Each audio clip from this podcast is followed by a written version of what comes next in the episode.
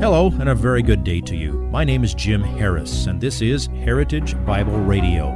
Heritage Bible Radio is an extension of Heritage Bible Church in Boise, where it's my joy to serve as the teaching pastor. Every day, we devote our radio time to studying a portion of the Word of God so you can know Him better through Jesus Christ and serve Him better through your local church. This week on Heritage Bible Radio, we're in the 10th chapter of Mark, verses 35 through 45. Jesus and his disciples were on their way up to Jerusalem, and Jesus had just told them that he would be killed there by the religious leaders who hated him and had been seeking an opportunity to kill him for many months now. Have you ever picked exactly the wrong moment to do or say something really selfish? Well, you're not alone. Even Jesus' disciples fell to this human weakness right up to the week of Jesus' crucifixion. Had they still not learned all the lessons Jesus had been teaching them now for about three years? Well, the good news is, Jesus doesn't respond with, Really? Are you kidding me? After all these years, are you still this selfish? The even better news is, Jesus doesn't treat you that way when you continue in your selfish ways but he's gentle and corrects us where we're at with love and gentle instruction. Do you want to be first? Of course you do. It's part of your fallen human nature. But how does God want you to be first? What does it take? The answer is not what the world would expect. Here is today's slice of the sermon entitled, Do You Want to Be First? It's our joy once again to continue our studies through the Gospel according to Mark, where today we are in chapter 10, and our venue is verses 35 to 45. It is a passage about how to be great in the kingdom of heaven. And as we're working our way through the Gospel of Mark, this really should sound familiar to you. We saw the very same theme as recently as chapter 9. It recurs here so soon afterward because the issue persisted among the disciples and they needed to hear it twice in a relatively short span of time. Oh, and by the way, they're going to need to hear it again. And every one of us needs to hear this message again and again. This subject is one that we all need to think about and to be convicted about. The major reason that the church in America is largely ineffective, and the reason that most people in the world consider the church of Jesus Christ irrelevant, is that we have followed our own society right down its path of selfishness. And it has seeped, no, it has flooded into the church. Modern pastors are constantly being trained to try to figure out how to make church appeal to the selfish, egotistical, materialistic, biblically illiterate people who are immersed in a selfie culture by making church feel like the world. Let's have our music sound like the entertainment of the world. Let's make our preaching uh, hip and relevant to their felt needs. Well, I, I promise you, if your goal is to preach something that is hip, your scheduled obsolescence is about three weeks down the road when all the pop culture references that you just made have vanished into the next coming trend and superstar that might come down the, the road. If that mindset that is currently dominating the church continues, a, a generation from now, we're going to have churches full of people who are just as selfish as ever, just as ignorant of Scripture as ever, and probably not saved. There's a real issue that we need to deal with, and our, pa- our passage does it. What the world needs is not to find ways to be spiritual while they can remain wrapped up in themselves. People in our world need to be transformed by the grace of Jesus Christ so that they, they find a whole new way of living. The message of the gospel is foreign to our world, but one needs to grasp the true gospel or you won't understand what Jesus asks of you. Wanting what makes you look good, wanting what makes you feel good, wanting what adds to the appearance that you have power and glory and authority. That's anything but new. That's as old as Genesis chapter 3, where man first made the choice to commit to his own pleasures rather than to the glory of God. Now, even after three years with Jesus, even after having two of her own sons chosen by the Messiah to be his apostles and to be in the inner circle of his apostles, a woman who did really love the Lord stooped to playing the nepotism card to try to secure places of eternal honor for her sons.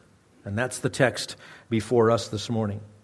Even after those three years with Jesus, the disciples kept falling into this argument over which of them was the greatest, and they still needed to learn this essential lesson. This incident is recorded so you and I can learn from their lesson. And it's recorded in consecutive chapters in Mark because when it comes to dealing with our own selfishness, our own pride, we are truly slow learners because the other way comes so naturally.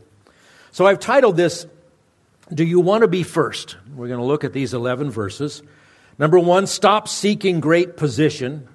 Number two, be willing to give your life. Number three, find way to serve, find ways to serve. And number four, follow Jesus' example. So it starts with stop seeking great position. Come with me to Mark 10, verses 35 through 37.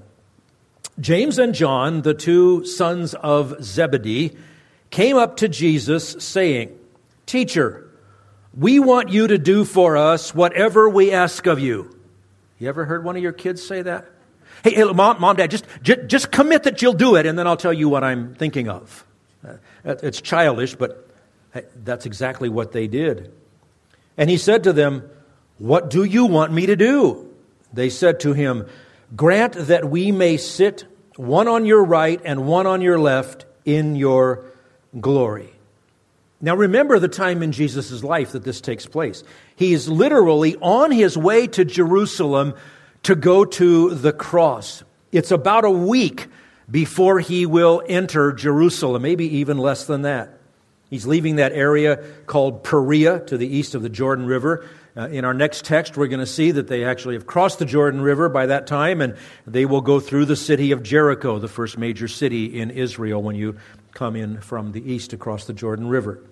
We don't know the precise time and place, but that's irrelevant. It was on the road that led to Jericho, that led to Jerusalem. Now, I read you those three verses in Mark. Matthew adds a very significant detail in his parallel passage in Mark 20. And again, as we work through these things, uh, we really have to harmonize all of the Gospels. And Matthew, Mark, and Luke all mention this incident, all with a little bit different emphases and different details. But in Matthew 20 20, it says this Then the mother of the sons of Zebedee came to Jesus with her sons, bowing down and making a request of him. These two apostles had their mother involved in asking for a favor from Jesus. Now, we can tell a few things about this woman from this and other passages. First, uh, it's likely that her husband had died. Otherwise, she probably would have been called the wife of Zebedee. But she's called the mother of the sons of Zebedee. Uh, the last we hear of Zebedee in the Bible is Matthew 4 and Mark 1 and that's very early in the ministry of Jesus. So probably he had died. Second thing we know, and I'll, I'll let you do this homework on your own. It can be a fun uh, study to search all this out. But if you go and compare Matthew 27, Mark 15, and John 19, and you can toss in Luke's record of the crucifixion as well, but from those three, we can deduce that this woman's name was Salome. Don't confuse her with the wicked woman of that same name, the one who did the erotic dance to get her father, Herod Antipas, to murder John the Baptist. This is a different Salome. This is the good one. Uh, third, if you make that same comparison of the four Gospels at the end, we can deduce that Salome is a sister of Mary, the mother of Jesus. That means James and John were Jesus' cousins. Salome was his aunt. Now, humanly speaking, maybe because of that family connection, uh, we know that Jesus' mother was quite faithful in following him around as well, so they perhaps the sisters were close, and she probably felt free, more free, I should say, to come to Jesus with a personal request than most other people would have been. And we know she came with her sons, and all three wanted the same thing. Now, honestly, we don't know if James and John put her up to it or if she said, uh, Come on, boys, we got some business. Let's go talk to Jesus. We don't know who's the instigator here, but all three of them came. We do know that Jesus addresses his answer directly to James and John. So even though mom was involved in asking, Jesus deals with the hearts of the men themselves. Remember, his main purpose at this point is to train the apostles. Now, Salome, you got to give her this. Um, she came respectfully. She was bowing down. That's the typical way that one would address a king or some kind of dignitary. She was a believer. She knew who Jesus was, she respected it. Uh, she followed Jesus all the way to the cross, which is more than can be said of her two sons of thunder who were hiding when Jesus was crucified. Nevertheless, it's, it's hard to fathom that James and John and their mother would make such a misguided request. It was, well, it was crass. It was completely self serving. The disciples didn't understand when Jesus spoke of his death soon to come. We just studied that last week. Uh, partly because they were still hung up on what we saw a couple of weeks ago Peter's question on behalf of the disciples. Well, what then will there be for us?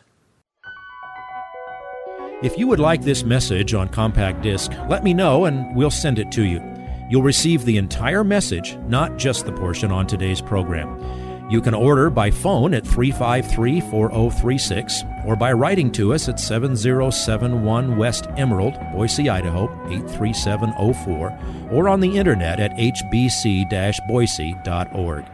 Heritage Bible Radio needs your prayers and your financial support.